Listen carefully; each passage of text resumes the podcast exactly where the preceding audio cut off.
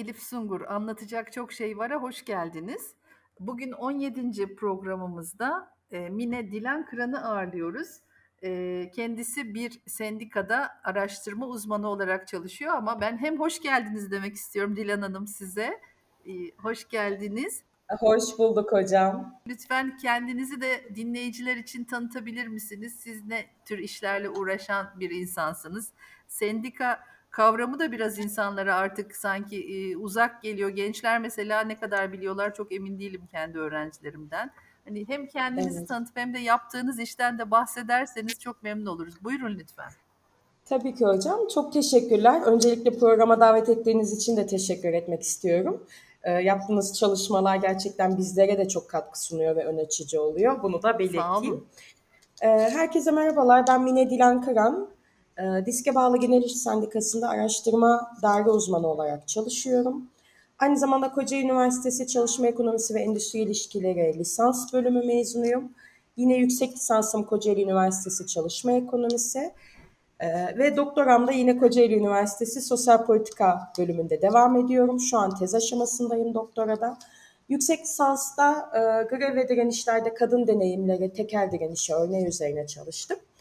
Şu an e, doktoramı da e, doktora tez konumda AKP dönemi çalışma ilişkileri, endüstri ilişkileri üzerine e, çalışıyorum. Hı hı. Böyle sendikada da araştırma uzmanı olarak görev yapıyorum. Birçok araştırmalarımız e, yayınlanıyor. Akademi ve sendikayı birlikte götürmeye çalıştığım bir şu an için çalışma hayatım var. Evet. E, 32 yaşındayım. Gençler sendikaları ne kadar biliyor kısmının biraz da sendikalarda gençler, gençler için sendikalar ayağını da e, yürütmeye çalışıyorum sendika bünyesinde. Elimden geldiğince diğer uzman arkadaşlarımızla birlikte. Hı hı. Aslında gençler sendikaya da çok uzak değil. Sendikalar da keza gençlere çok uzak kalmamaya çalışıyor artık. Hı hı. Ee, böyle diyeyim. Çok güzel. Şimdi siz çalışma hayatında e, bir e, se- sendikada bir araştırma uzmanı olarak çalışırken çalışma hayatının dinamikleri üzerine araştırmalar yapıyorsunuz herhalde. Bu bu tip konulara meraklı olan insanlar için e, bu bu bu araştırmalardan da sohbetimizin ilerleyen zamanlarında bahsedelim. Hem de referanslar hakkında da nereden ulaşılır bunlara vesaire onları da e, sizden rica ederiz. Ama bugünkü konuşma konumuzun çerçevesini sizinle kararlaştırdığımız gibi ben şimdi dinleyicilerimiz için tekrar edeyim. Ee, biz bugün Uluslararası Çalışma Örgütü'nün e, İLO'nun 190 sayılı çalışma yaşamında şiddet ve taciz sözleşmesi var. Onu konuşmaya karar verdik.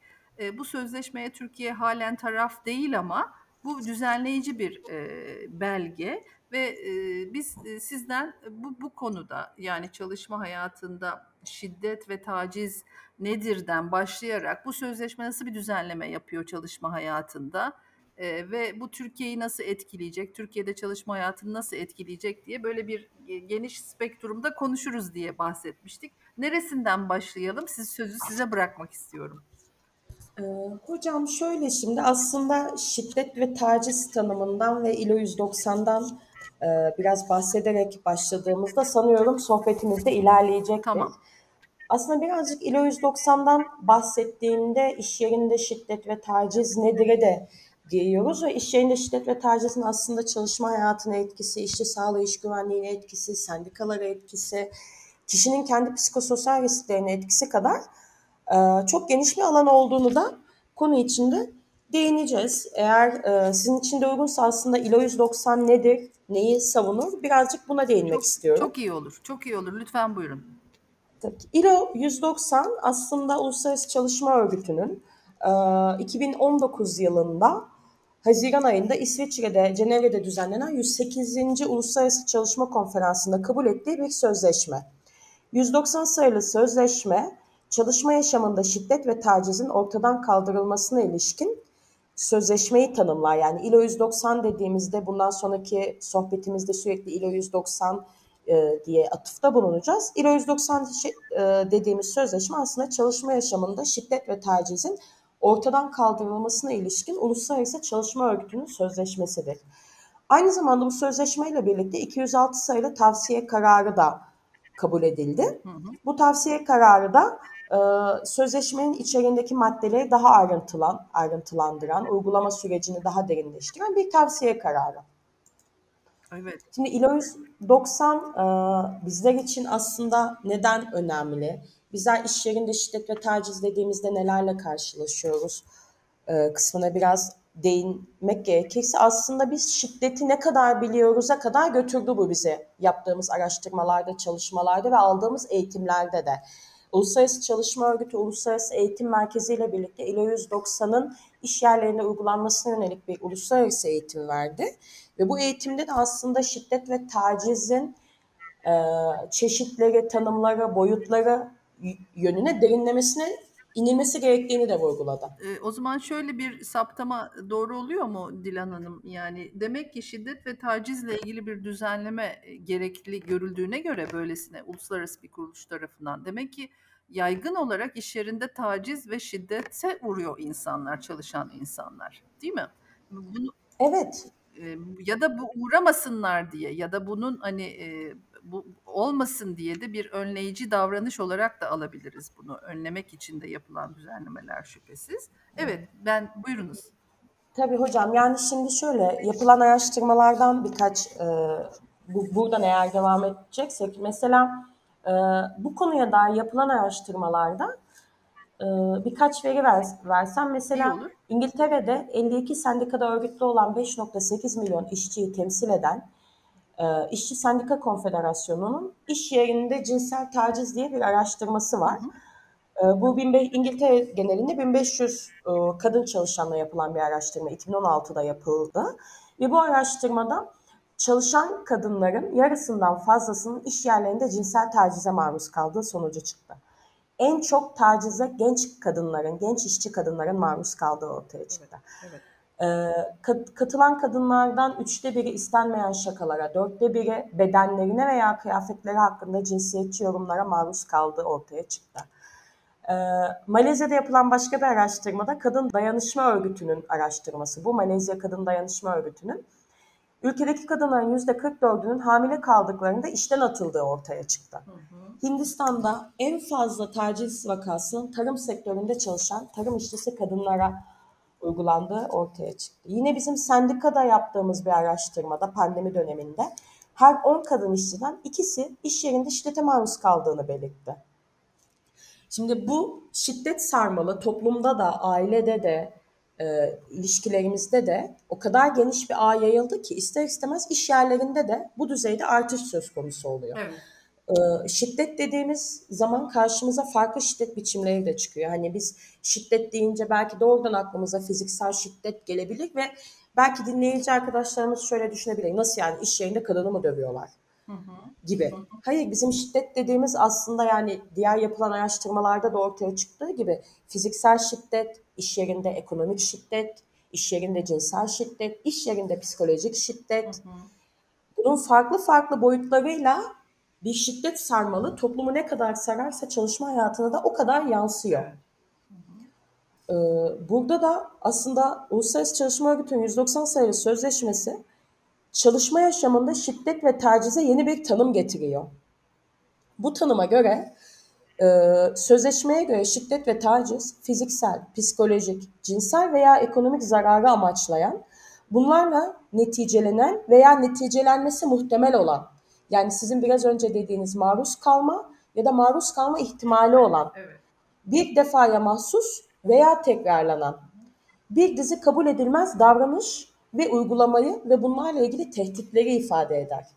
Yani iş yerinde şiddet ve tacizi o kadar geniş ve kapsayıcı bir boyutuyla ele alıyor ki evet.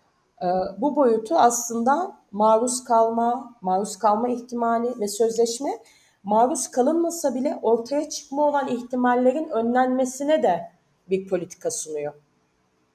Ve bununla birlikte toplumsal cinsiyete dayalı şiddet ve taciz tanımını getiriyor. Toplumsal cinsiyete dayalı şiddet ve taciz tanımında da e, cinsiyet ve toplumsal cinsiyetlerinden dolayı kişiliğe yöneltilen veya belirli bir cinsiyete veya toplumsal cinsiyetteki kişileri orantısız şekilde etkileyen şiddet ve taciz tanımı cinsel, e, toplumsal cinsiyete dayalı e, şiddet ve tacizdir diyor. Önce şiddet ve tacizi tanımlıyor. bir dizi kabul edil edilemez davranış olduğunu ortaya koyuyor. İkinci olarak da toplumsal cinsiyete dayalı şiddet ve taciz tanımlıyor. Burada da cinsiyet veya toplumsal cinsiyetimizden dolayı yöneltilen veya yöneltilme ihtimali olan şiddet ve tacize değiniyor. Evet. Yani toplumsal cinsiyet kimliğimizle e, başımıza gelebilecek olan e, noktaları da aslında İhtimalleri de ortaya ihtimalleri de, koyuyor. evet düzenlemiş oluyor. Dolayısıyla bir önleyici vasfı da olmuş oluyor bu sözleşmenin. Peki bu Kesinlikle. uygulama yeni kabul edilen neredeyse bir sene civarında değil mi? E, kabul edilen bir sözleşme. Nasıl bir uygulama olmuş acaba kabul edilen ülkeler açısından ve Türkiye'de bizi nasıl bizim çalışma hayatımızı ne şekilde etkileyecek? Bizi neler bekliyor bu düzenleme ile ilgili olarak? Ya da henüz bizi zorlamayan belki bir e, taraf olmadığı için Türkiye belki bizim zorlamıyor bu sözleşme ama biz nasıl yararlanabiliriz? Çalışma hayatı aktörleri olarak nasıl yararlanabilir kuruluşlar, uzmanlar, kişiler? Bir de o Hı hı. konuda da e, yönlendirmenizi de rica edeceğim. Buyurun. Tabii ki, tabii ki hocam. Yani şöyle ki Uluslararası Çalışma Örgütü'nün bu bahsettiğimiz 190 sayılı sözleşmenin ülkemizde şu an imzalanmadı. Hı hı. Ancak imzalanması için e, Türkiye'de dernekler, sendikalar, konfederasyonlar 2019 yılından beri çeşitli kampanyalar yürütüyor. Uluslararası Çalışma Örgütü de keza e, bu kampanyaların öncüsü halinde. E, ilk imzalayan ülkeler aslında Uruguay, Fiji, Arjantin, Hı hı. e, Latin Amerika ülkeleri, daha sonra Avrupa ülkeleri şu an katılmaya e, başladı. 2024'e kadar 50 ülkenin ILO 190'ı onaylaması bekleniyor. Ama şu anda ILO 190'ı en son sanıyorum 18 ülke imzalamıştı. Aslında e, ülkelerin ILO 190'a dair e, tutumu da çok kısıtlı şu anda. Yaklaşımı da çok kısıtlı. Yani Uluslararası Çalışma Örgütü'nün ortaya koyduğu ILO 190 sayılı sözleşme aslında o kadar güzel bir önleme, koruma ve e, mekanizması ortaya sunuyor ki ülkeler için. Bir an önce aslında insanın aklına gelen Aa, ülke ülkeler bunu hemen imzalamıştır oluyor. Ama ne yazık ki özellikle Avrupa ülkeleri şu anda daha geç e, imzalama aşamasında. E, Türkiye'de de e, buna yönelik e, çalışmalar devam ediyor. İş yerleri çünkü ILO 190 e, iş yeri açısından bir kapsam ortaya koyuyor. Yani sözleşmenin tüm maddelerine ayrıntılı girmek istemiyorum zaman kısıtı açısından genel çerçeveyi ortaya koymak için ama e, ILO 190'ın Türkiye'de imzalanması çalışma hayatı için neden önemli? E, bizler için ne getirecek kısmına gelirsek e, sözleşme İş sözleşmesinden kaynaklı statüsüne bakılmaksızın tüm çalışanları kapsıyor. Yani sadece kadınlara yönelik bir sözleşme değil bu. Ee, sözleşmenin imzalaması iş yerlerinde kadın, erkek veya LGBT bireyler ayrımı yapılmaksızın tüm çalışanları kapsıyor. Stajyer ve çırakları kapsıyor. İstihdamı sonlandırılan işçileri kapsıyor. Çünkü istihdam içindeyken belki o iş yerinde bir şiddete maruz kalmış olabilir gönüllü çalışanları kapsıyor. İş arayan veya iş başvurusunda bulunan kişileri kapsıyor. Yani biz bir iş başvurusunda bulunduğumuzda da tacize veya şiddete maruz kalabiliriz. Bunun önlenmesine yönelik politikalar da ortaya koyuyor. Bir işverenin yetkisini, görev ve sorumluluklarını yerine getiren bireyleri de kapsayarak çalışma yaşamındaki işçileri ve diğer kişileri koru- koruyor. Yani bir sizin çalışma hayatında bir üçüncü kişiyle hitabınız, ilişkiniz oluyorsa sizi o kişiye karşı da koruyor. Bu anlamıyla aslında bize ne getirecek ve Türkiye neden imzalamalı? Bize ciddi bir çalışma hayatında koruyucu ve önleyici politikalar ve uygulamalar getirecek. Çünkü sözleşme kapsamında her iş yeri için bir risk analizi planlıyor. Ve bu risk analizinde kadın ya da erkek ya da LGBT birey fark etmeksizin o iş yerinde çalışan kişileri hangi şiddet ve taciz riskine maruz kalabilir? Hangilerine kalmış? Bunun öncesinde bir analiz yapması zorunluluğunu getiriyor. Ve bu analize göre koruyucu, önleyici ve sürdürülebilir politikaları her iş yerinde özel olarak hazırlanması gerektiğini ortaya koyuyor. Evet. Şiddet ve tacizin önlenmesine yönelik kapsamlı bir stratejiyi kabul ettirmeyi ortaya sunuyor aslında onaylayan ülkelere. Bu sorumluluğu yüklüyor mar- maruz kalanların korunması ve destek olunması sorumluluğunu yüklüyor. denetim, soruşturma ve bu denetim soruşturma mekanizmasının etkin araçlarla sağlanması ülkelere de bu sorumlulukları yüklüyor. Evet.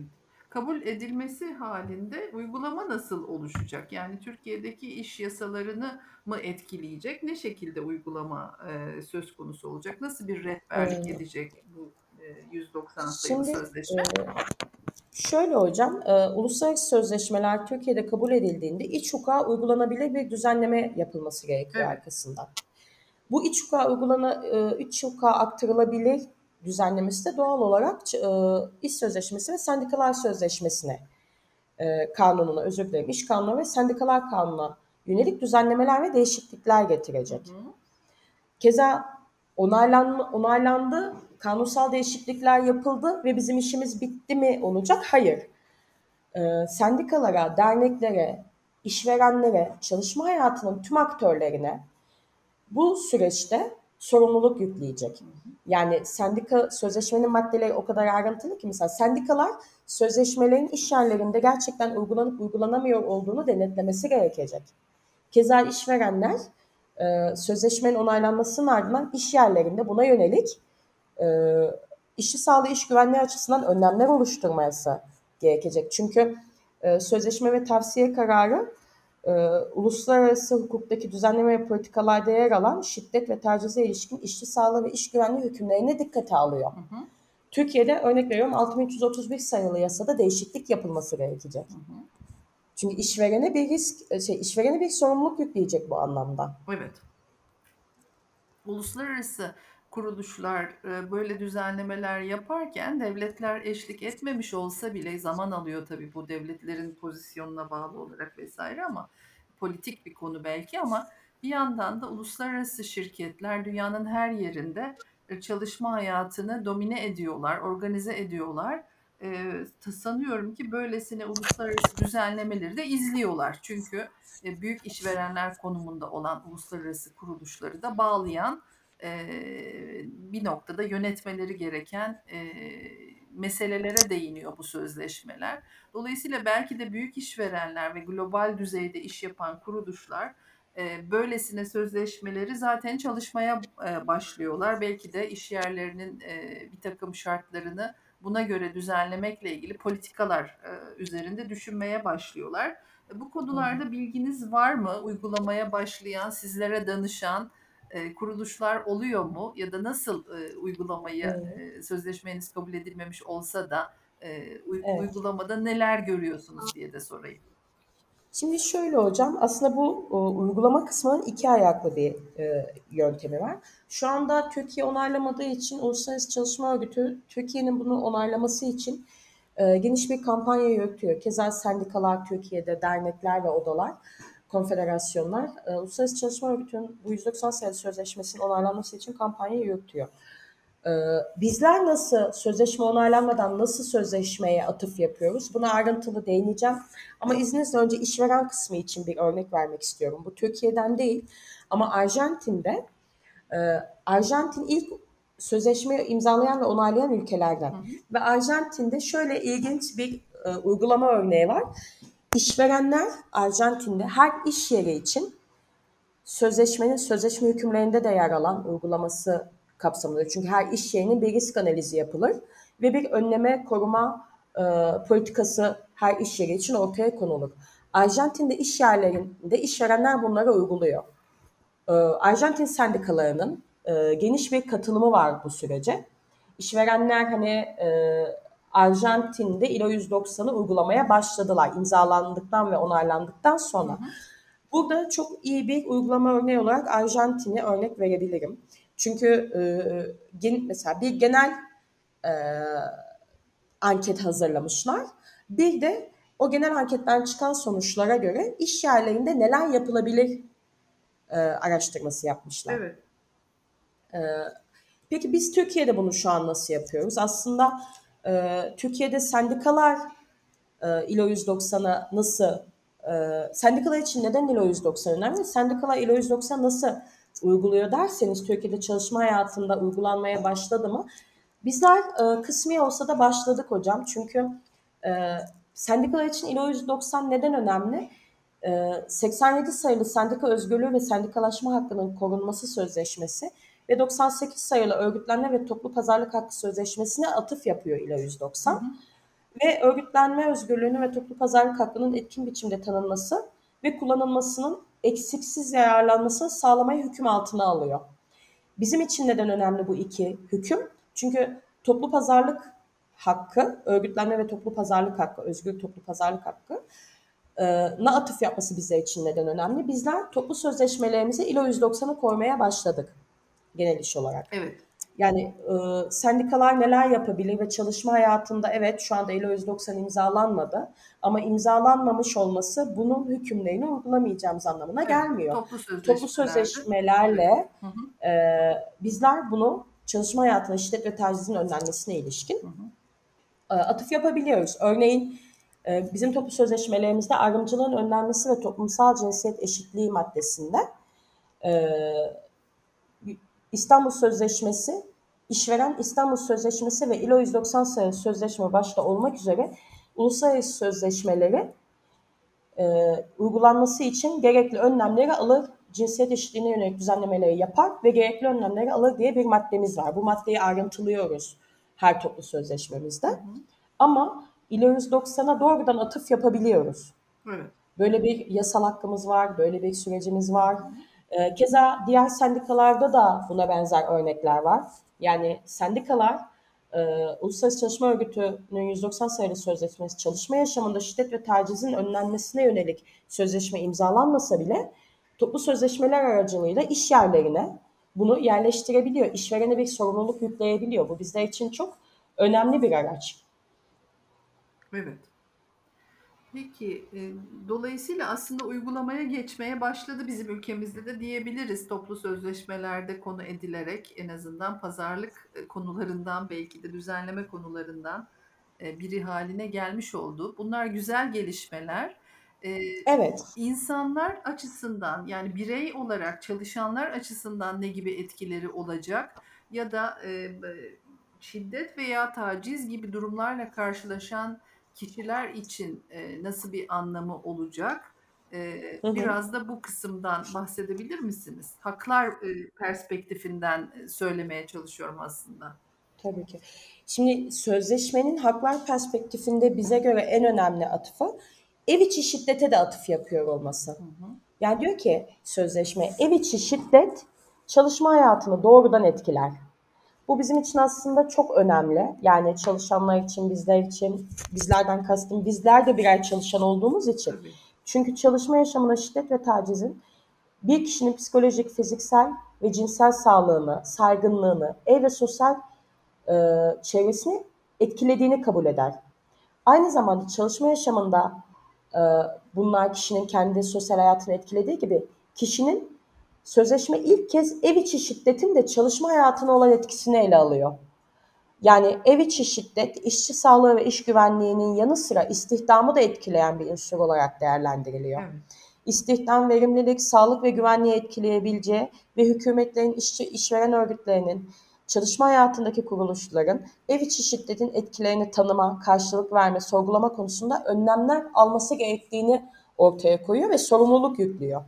Örnek veriyorum ev içi şiddete maruz kalanlar için izin, ev içi şiddete maruz kalanlar için esnek çalışma düzenlemeleri ve korumalar, ev içi şiddet ve sonuçları ile ilgisi olmayan gerekçeler hariç uygun görüldüğü şekilde şiddete maruz kalanlar için işten çıkarılmaya karşı geçici koruma. Yani hem istihdamını koruyor, kamu kamuya sorumluluk yüklüyor, işverene sorumluluk yüklüyor ve aynı zamanda ev içi şiddet dışında da haklar bağlamında neler getiriyor? Ee, örnek veriyorum, çalışma hayatına şiddet ve taciz durumlarında ne yapılması gerektiğini genel çerçevesiyle ortaya koyuyor. Bu haklar kısmında bizim için oldukça önemli. Tazminatlı istifa hakkı, işe iade, zararın uygun biçimde tanzimi, şikayet ve soruşturma prosedürlerinin planlanması, uygulanması, sağlanması, yaptırımlar uygun olduğu hallerde uyuşmazlık çözüm mekanizmalarının hayata geçirilmesi, ulusal hukuk ve uygulamalara göre dava giderleri ve av- avukatlık ücretlerinin karşılanması, e, maruz kalanın sosyal, yasal, tıbbi ve idari destek destek sağlanması, Yani haklar bağlamında aslında çalışanlar için geniş bir perspektif ortaya koyuyor. Ev içi şiddetten tutalım e, yani şunu sağlıyor aslında ILO 190. Ben evdeyken de çalışma ev içinde maruz kalma ihtimalim olan şiddet ve taciz benim çalışma hayatımı etkileyecektir. Ev evin içi dahil olarak evden çıktığım, işe gittiğim, işi bitirdiğim ana kadarki tüm süreç yani bu evden kastımız bir aile olarak algılanmasın lütfen. Bireyin kendi bireysel olarak yaşadığı bir alan olarak algılansın. Evet. Oradan tutuyor gün sonuna kadarki tüm hayatında maruz kalma ihtimali olan gün sonundan kasım çalışma saati içerisinde ve çalışma sonunda e, çalışmayla ilgili olan tüm dakikalar dahil maruz kalma ihtimali olan şiddet ve tacize karşı önleme ve koruma politikası ortaya koyuyor. Bu anlamda aslında haklar bağlamında çok geniş bir çerçeve sunuyor bize. Yasal, sosyal, tıbbi ve idari destek bu anlamda oldukça önemli. Evet, evet.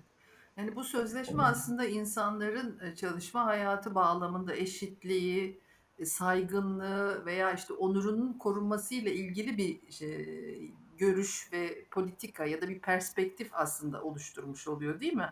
Hmm, Kesinlikle, kesinlikle hocam. Çünkü cinsiyet kimliğini de dikkate alarak e, ama ama bütün bireyler için yani herkes için aslında bu. tabii tabii yani bugün taciz ve şiddet dediğimiz olay aslında sadece kadınlara tabii ki %80 büyük bir çoğunluk ama iş yerlerinde e, taciz ve şiddet dediğimiz vakalar aslında tüm çalışanların maruz kaldığı Evet. durumlar.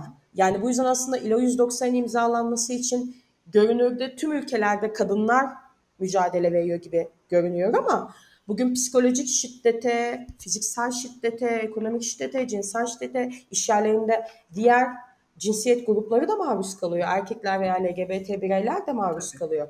Çünkü örneğin psikolojik şiddet dediğimiz şey tehdit, kötü muamele, taciz, ırksal, etnik taciz, Tabii. zorbalık, mobbing. Evet. Bu yüzden şiddet tanımını aslında ele alış biçimi de bizler için önemli. Yani zarar, cinsel, psikolojik, fiziksel veya ekonomik zararı amaçlayan diye belirtmiştik ya sohbetimizin başında. Hı hı. Herkes için bu risk. Hı hı. Bu yüzden herkes aslında ILO 190'ın imzalanması, onaylanması ve iş yerlerinde hayata geçirilmesi için e, mücadele etmeli ve politika yürütmeli diye düşünüyorum. Evet. Dolayısıyla bu tür yaşantıların olduğu iş yerlerinde bunların kişisel sorunlar olduğunu düşünmek de mümkün değil. Yani o zaman. Çünkü artık işvereni de e, sorumlu kılıyor ya da bu konuda rehberlik etmeye mecbur ediyor bu sözleşme e, ve tavsiye kararları.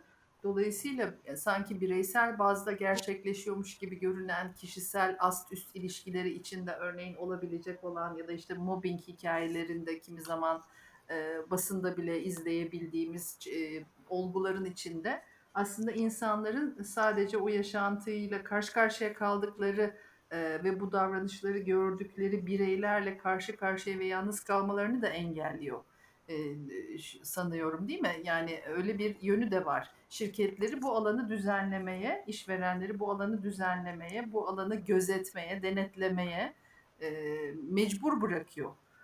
Tabii yani zaten sözleşme imzalayan ülkeler için iş, imzalayan ülkelerdeki işverenlere doğrudan şu sorumluluğu yüklüyor.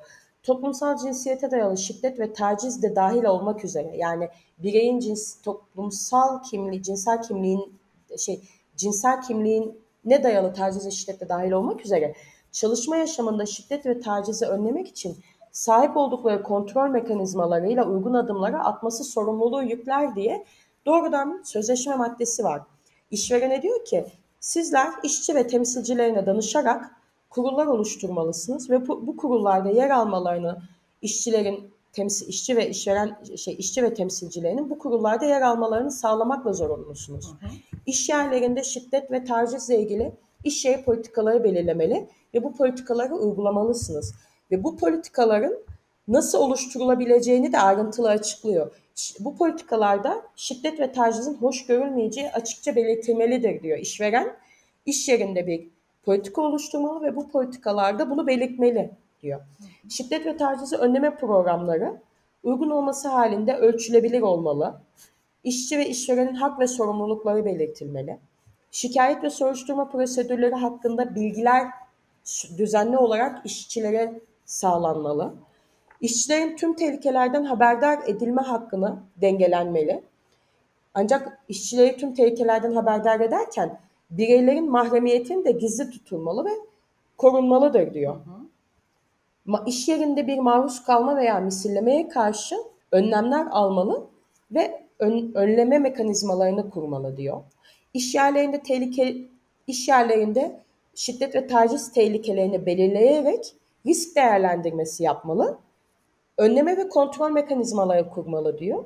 İş yeri politikalarında önleme, koruma ve uygulamaları hakkında da belirli aralıklarla işçilere eğitimler vermeli diyor. Yani sözleşme doğrudan işverene belirli çerçevelerini sunarak sahip olduğu sorumluluğu da koyuyor.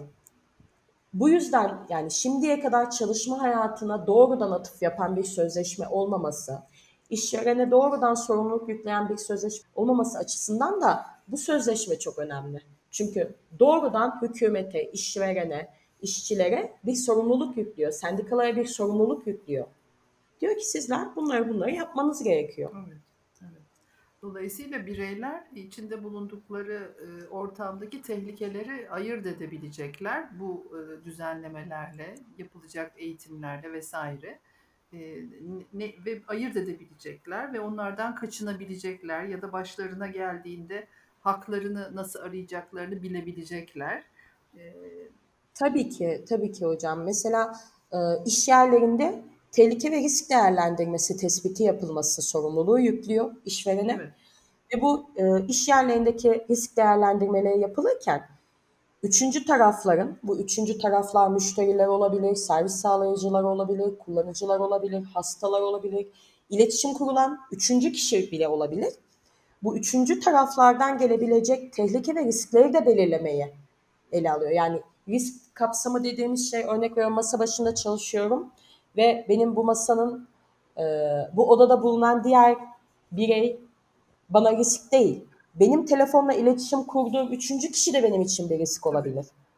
Ve bu risk belirlemesini yaparken işveren o üçüncü kişiyi de dikkate almalıdır diyor. Evet. Ya da ayrımcılık, güç ilişkilerinin kötüye kullanılması, şiddet ve tacizi destekleyen toplumsal cinsiyet, kültürel ve sosyal normlardan kaynaklanan tehlike ve riskleri de belirlemeli diyor.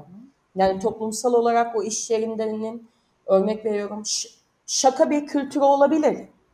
Ama o şaka o kişiye bir zarar veriyorsa bu da risk. Bir risktir, bir tehlikedir.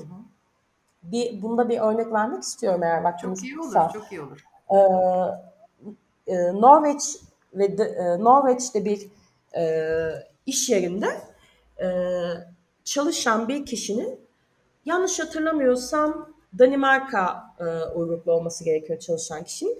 Sürekli Danimarkalı olduğuna dair şaka yapılıyor e, erkek çalışana. E, Norveç'teki o iş yerinde Danimarkalı şakası yapılması kültürel olarak bir normal geliyor. Ancak bir süre sonra çalışan kişinin, Danimarkalı çalışanın e, bu arada şey e, ne denir? Tamir işiyle ilgilenen bir çalışan. Bir süre sonra suratı asılmaya başlıyor. Bir süre sonra yapılan şakalara tepki vermeye başlıyor. Bağırmaya başlıyor. E, ve şakaya tepki verdiği ve bağırdığı için de bu sefer e, tamir için o kişi çağrılmamaya başlanıyor. Ve kişi bir süre sonra işini kaybediyor Evet. Erkek çalışan. Yani o iş yerinde o şakanın Danimarkalı şakasının yapılıyor olması bir kültürel veya sosyal norm açısından normal gelebilir. Ama bu çalışan Danimarkalı için bir olumsuzluk haline dönüyor. Psikolojik olarak tepki vermesine yol açıyor. Sinirli ve agresif bir çalışana dönüşmesine yol açıyor. Ve çalışan gün sonunda işini kaybediyor. Evet. Ama baktığımızda işte e, işten çıkar, çıkarılma veya kişinin işi kaybetme nedenine baktığımızda belki kağıtta şey yazacak. Psikolojik sorun Evet. ya da iş yerinde uyumsuzluk Evet. ya da e, agresif tavırlar vesaire vesaire. Ama risk değerlendirmesi arka planına baktığımızda o iş yerinde düzenli olarak o kişiye yapılan ve o kişinin maruz kaldığı ve rahatsız olduğu bir şaka var. Evet, bu, bu bağlamıyla aslında iş yerinde bir risk değerlendirmesi yapılırken güç ilişkilerinin kötüye kullanılması, ayrımcılık, Bunlar da aslında şiddet ve tacizdir. Ee, cinsiyete bağlı kültürel ve sosyal normlar da bizler için şiddet ve taciz açısından risk oluşturabilir. Bu yüzden işverenin o iş yerinde risk değerlendirmesi yapması önemli. Risk değerlendirme formlarında neler var? Belki bir iki örnek verirsem hocam Çok iyi olur. daha net olabilir. Çalışma arkadaşlarınızdan doğru yapılan şakalardan rahatsız oluyor musunuz? Evet, hayır başlığı var mesela. Çalışma arkadaşlarınızla iletişim kurmakta zorluk çekiyor musunuz? Çalışma hani iletişim de başlıklandırılıyor burada. Hani sorular doğrudan şu değil. Herhangi bir kişi tarafından tacize maruz kaldınız mı? Bu çok belirgin bir soru. Bu risk değerlendirmesine evet sonucu net olarak görülebilen ve ölçülebilen bir soru. Ama o soruya gelene kadar o soruyu ortaya çıkartan diğer sebepleri de atlamamak gerekiyor. Bir tacize maruz kaldın mı? Evet. Bu iş yerinde 10 kişiden ikisi tacize maruz kalmış. Bu bize bir analitik sonucu verebiliyor. Ama onun önünde çalışma arkadaşlarınızın size hitabından rahatsız oluyor musunuz? Evet, hayır şıkları var bu risk değerlendirmelerinde. Böylelikle önleme mekanizmaları kurulurken belki eğitimlerde şuna değinebili- değinilebiliyor. Birbiriyle bağlantısı oluyor. Arkadaşlar, çalışma arkadaşlarımızla yaptığımız hitap şekillerimiz, e, şakalarımız, eğer onlar bundan rahatsız oluyorsa ilerleyen aşamalarda bu tekrarlayan bir hale dönüştüğünde bu kişiye zarar verebilir ve taciz olarak algılanabilir. O yüzden arkadaşlarımızla iletişim kurduğumuzda e, buna dikkat edelim. Eğitimler de bu şekilde verilebiliyor. Örneğin maili e, biz aldığımız eğitimde çok ilgincimize ilginç bir örnek vermişlerdi. Bir maile verdiğimiz cevap bile aslında risk değerlendirmesinde ölçülebilme açısından ele alınıyor hocam. Yani şu işi yapar mısın mailine? Üç farklı cevap verebilirsiniz. Evet, uygun olduğumda yapabilirim. Teşekkürler. Ö- kabul edilebilir davranış. Ee, evet, nokta kabul edilebilir davranış. Hayır, şu an yapamayabilirim ama size şunu sunabilirim. Kabul edilebilir mi? Orta derecede mi kabul edilebilir? Kabul edilemez mi bir davranış? O iş yerinin kültürüne göre kabul edilebilir veya kabul edilemez davranışları ölçmek önemli. Evet. Hayır yapamam. Mesela bizler için kabul edilemez davranıştır. Bunlar da var yani bir davranış biçiminin o iş yerine özgü davranış biçimleri örnek veriyorum sadece mail üzerinden iletişim kurulabilen bir iş yeri ise mail de kabul edilebilir, kabul edilemez veya orta derecede kabul edilebilir davranışlar nelerdir? Bunlar dahi ölçülmesi gereken konular Evet. ya da telefonla iletişim kurulduğunda hal hatır sormadan iş söylemek bir kerelik sizin için kabul edilebilir bir davranış olabilir. Ama ikinci kez yapılıyor olması merhaba, günaydın, nasılsınız? İyiyim, teşekkürler. Böyle bir işimiz vardı. Ne düşünüyorsunuz? Kabul edilebilir mi, edilemez mi?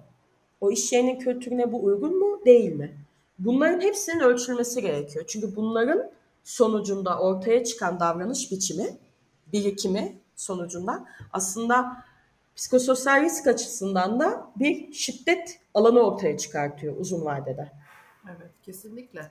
Özellikle iletişim e, alanında e, sözler sanki işte taciz e, ve şiddetten bahsederken sanki sözlerin çok da fazla bu konularla ilişkisi olmadığı dediğiniz gibi fiziksel sanki olayların daha çok şiddet ve taciz e, tanımlamasında daha öne çıktığı e, akla gelebiliyor ama aslında e, siz söylerken aklıma da şey geldi.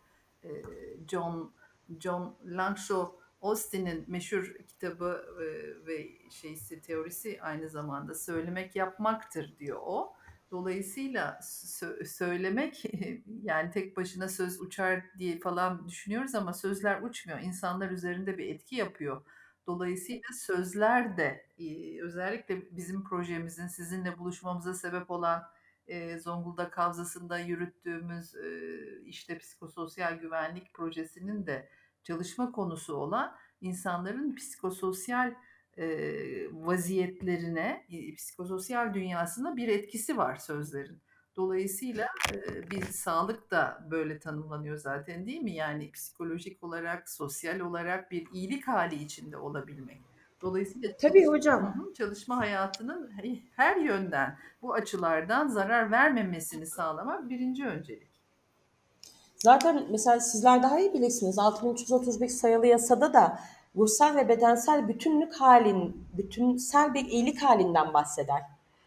Aslında ruhsal ve bedensel bir iyilik halinden kastımız burada da ILO 190'a. Aslında bizim yasalarımız çok uygun ILO 190'ın entegre edilebilmesi için. Evet. Ama yasaların uygulanabiliyor olma hali işte orada birazcık e, her kesime, hepimize sorumluluk ve takip düşüyor ve gerekiyor. Yoksa bu e, söz uçar yazı kalırın bizim toplumda artık şey değil yani söz uçmuyor. Bunun sonuçları var ve araştırmalar bunları gösteriyor. Bir şaka bir insanın psikolojisini bozabiliyor ve işini kaybedebiliyor. Evet. Bu sözün ne olduğu, sözün davranışımızı nasıl şekillendirdiği, sadece bedensel bir e, hareketin e, risk oluşturma gibi bir durum olsaydı zaten ruhsal ve bedensel bir iyilik hali diye bir tanım koymaz, konulmazdı Evet. araştırmalarda. Evet. Evet çok güzel. Çok gerçekten e, zihin açıcı bir sohbet oluyor Dilan Hanımcığım. E, kişiler için de artık e, nasıl bir e, kişiler için de henüz bu sözleşme devrede olmadığı için Türkiye imzalamadığı için ama çalışma hayatında binlerce milyonlarca insan e, çalışıyor ve Var. şiddet ve tacizden nasıl kaçınabilirler ya da bu bu 190 sayılı sözleşme onlar için şu anda ne gibi bazı imkanlar oluşturabilir? Biraz da bu kısma kişilere nasıl e, bir kılavuz olabilir bu sözleşme? Biraz da bu konulara değinelim mi? Tabii ki hocam. Yani aslında sözleşme kişilere bireysel olarak e, bir kaçınma ya da e, şunlardan kaçınmalı, şunlar yapılmalı gibi bir kişilere bireysel bir sorumluluk yüklemiyor. Hı hı. Hükümetlere, işverenlere, işçi sendikalarına bir sorumluluk yüklüyor. Bu bağlamda ne, kişiler neler yapabilir kısmına çalışma hayatında hali hazırda olan kişiler ne yapabilir kısmına şöyle narizane bir e, öneride bulunabilirim. Toplu sözleşmelerinde, örgütlü iş yerlerinde, toplu sö- sözleşmelerinde eğer çalışma hayatında şiddet ve tacize yönelik bu sözleşme ILO 190'a bir atıf yoksa toplu sözleşmelerine ILO 190'ın dahil edilmesini isteyebilirler. Yani kişisel olarak ne yapılabilir? Kişisel olarak eğer toplu sözleşmeleri varsa toplu sözleşmelerinde somut olarak yer almalarını isteyebilirler. Ee, şiddet ve tacizin tanımını koyabilirler toplu sözleşmelerine. Şiddet ve tacizin meydana gelmesi durumunda pratik olarak neler yapılabilir bunları maddelendirebilirler. Mücadele, şiddet ve tacizle mücadele prosedürleri ve politikalarının bulunmalarını sağlayabilirler. Keza iş yerlerinde. Şimdi biz e, Maden Mühendisleri Odası'yla daha önce bir söyleşimiz olmuştu. Odalar, dernekler bu anlamda politika üretebilirler. Yani Maden Mühendisleri Odası da e, bir çalışma yürütüyor bu bağlamda bilgilendirme amacıyla. Güzel. Ve orada şöyle bir soru gelmişti. Bireysel sözleşmemize koyabilir miyiz? Ee, bir, bir mühendis arkadaşımız böyle bir soru sormuştu.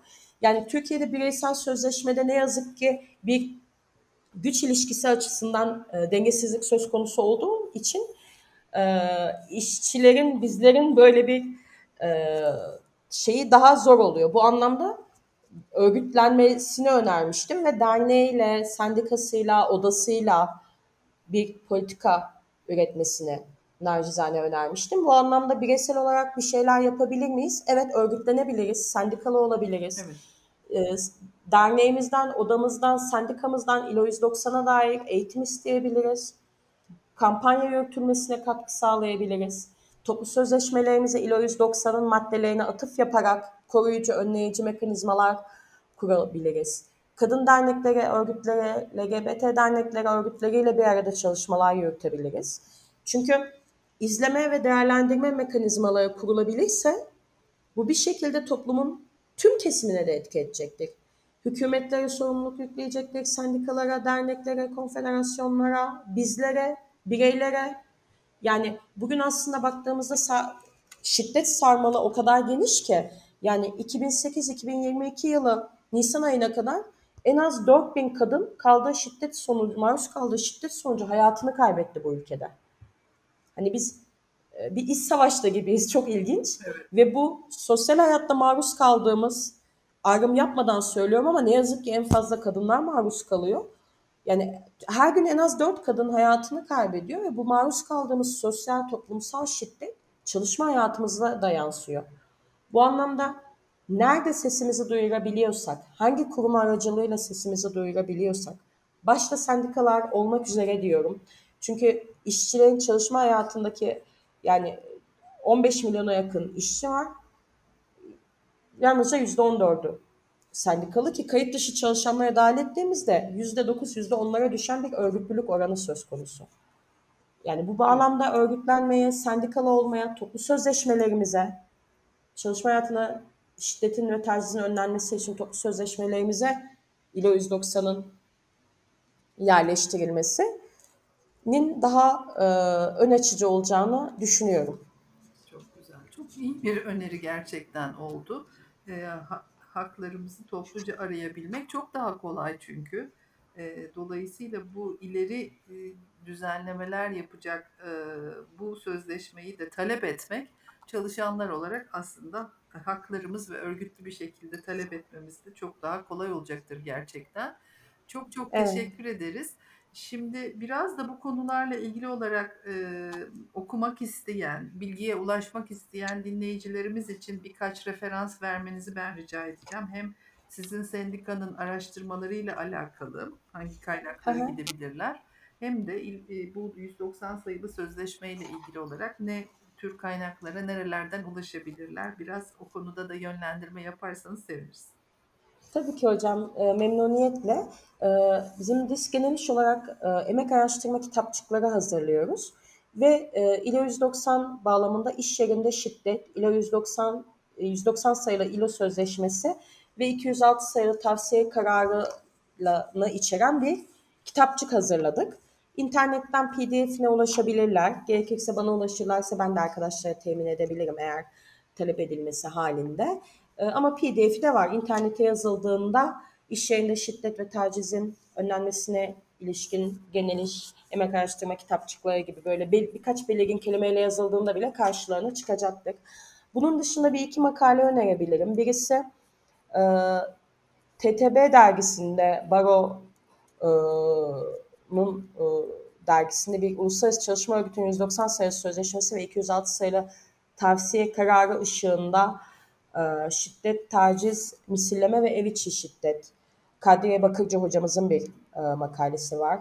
Yine Uluslararası Çalışma Örgütü'nden örgütünden Özge Berber Arkdaş'ın ILO 190'la ilgili e, bir e, çalışması var. Çalışma Hakkı ve Çalışmanın Geleceği kitabında yer alan bir makalesi var. Ee, Uluslararası Çalışma Örgütü'nün kendi internet sitesinde bilgilendirici broşürleri var. Ee, sendikalar üzerinden eğer bir çalışma yapıyorlarsa e, yine uluslararası sendikaların e, bir araya gelip hazırladığı ve keza Türkçe'de ulaşabilirler bu kitapça. Ee, bir kitapçık 2-3 sayfalık bir broşür diyeyim. Kitapçık demeyin bir broşür var. Ee, yine Uluslararası Çalışma Örgütü'nün Doğrudan bilgilendirme, mevzuat bilgilendirme broşürü var. 190 sayılı şiddet ve taciz sözleşmesi ve ulusal mevzuat. Ulusal mevzuata nasıl entegre edilebileceğine dair ayrıntılı bilgi içeren, onaylama ve imzalama prosedürlerini içeren bir bilgisi var. Bizim kitapçığımızda toplu sözleşmelerde nasıl yer alabilir diye örnek koyduğumuz bir bölüm var. Yani e, aslında bu konuya dair yine Maden Mühendisleri Odası'nın YouTube sayfasında yaptığımız söyleşi var. Oraya Uluslararası Çalışma Örgütü'nden de bir arkadaş katılmıştı. Aslında bu konu e, geniş perspektifte tartışılmaya e, belirli noktalarda devam ediyor. E, bunlara örnek verebilirim şimdilik hocam. Çok teşekkür ederiz. Çok iyi oldu bu referanslarda. Ee, yeni bir konu. Ee, ilgilenmek isteyen dinleyiciler çıkacaktır. İşte psikososyal güvenlik projesinin e, post, podcast serisi anlatacak çok şey vardı. Sizi ağırladığımız için çok çok memnun oldum. Çok iyi bir e, konu oldu. E, merak ettiğimiz bir şeydi. İşte, eee, dolayısıyla çok teşekkür ediyorum zaman ayırdığınız için, eee, size. Eee, çalışmalarınızda da kolaylıklar diliyorum. Eee, ve vedalaşmak için de ben şeyi hatırlatıyorum tabii dinleyicilerimize. Projemizle ilgili, eee, işte, psikososyal güvenlik projesi ile ilgili bilgileri, eee, psikososyalrisk.org, ııı, web sayfamızdan, eee, izleyebilirler.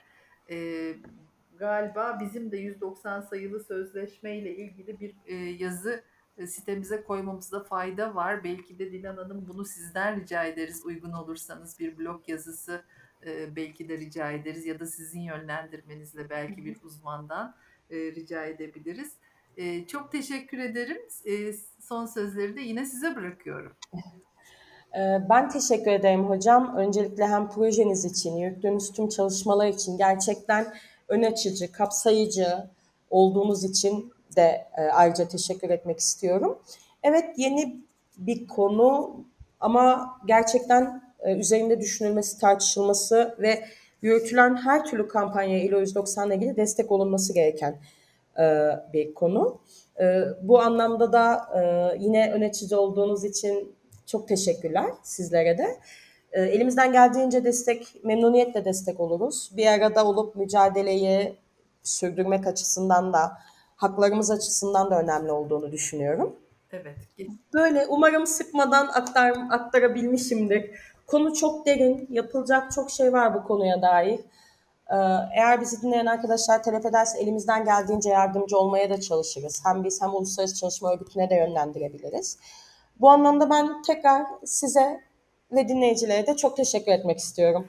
Ben de size çok teşekkür ederim. Sevgili dinleyicilerimize de zaman ayırıp bizimle oldukları için teşekkür ediyoruz. Anlatacak çok şey vardı. Bir daha buluşana kadar hoşça kalın. İyi günler. İyi günler dilerim.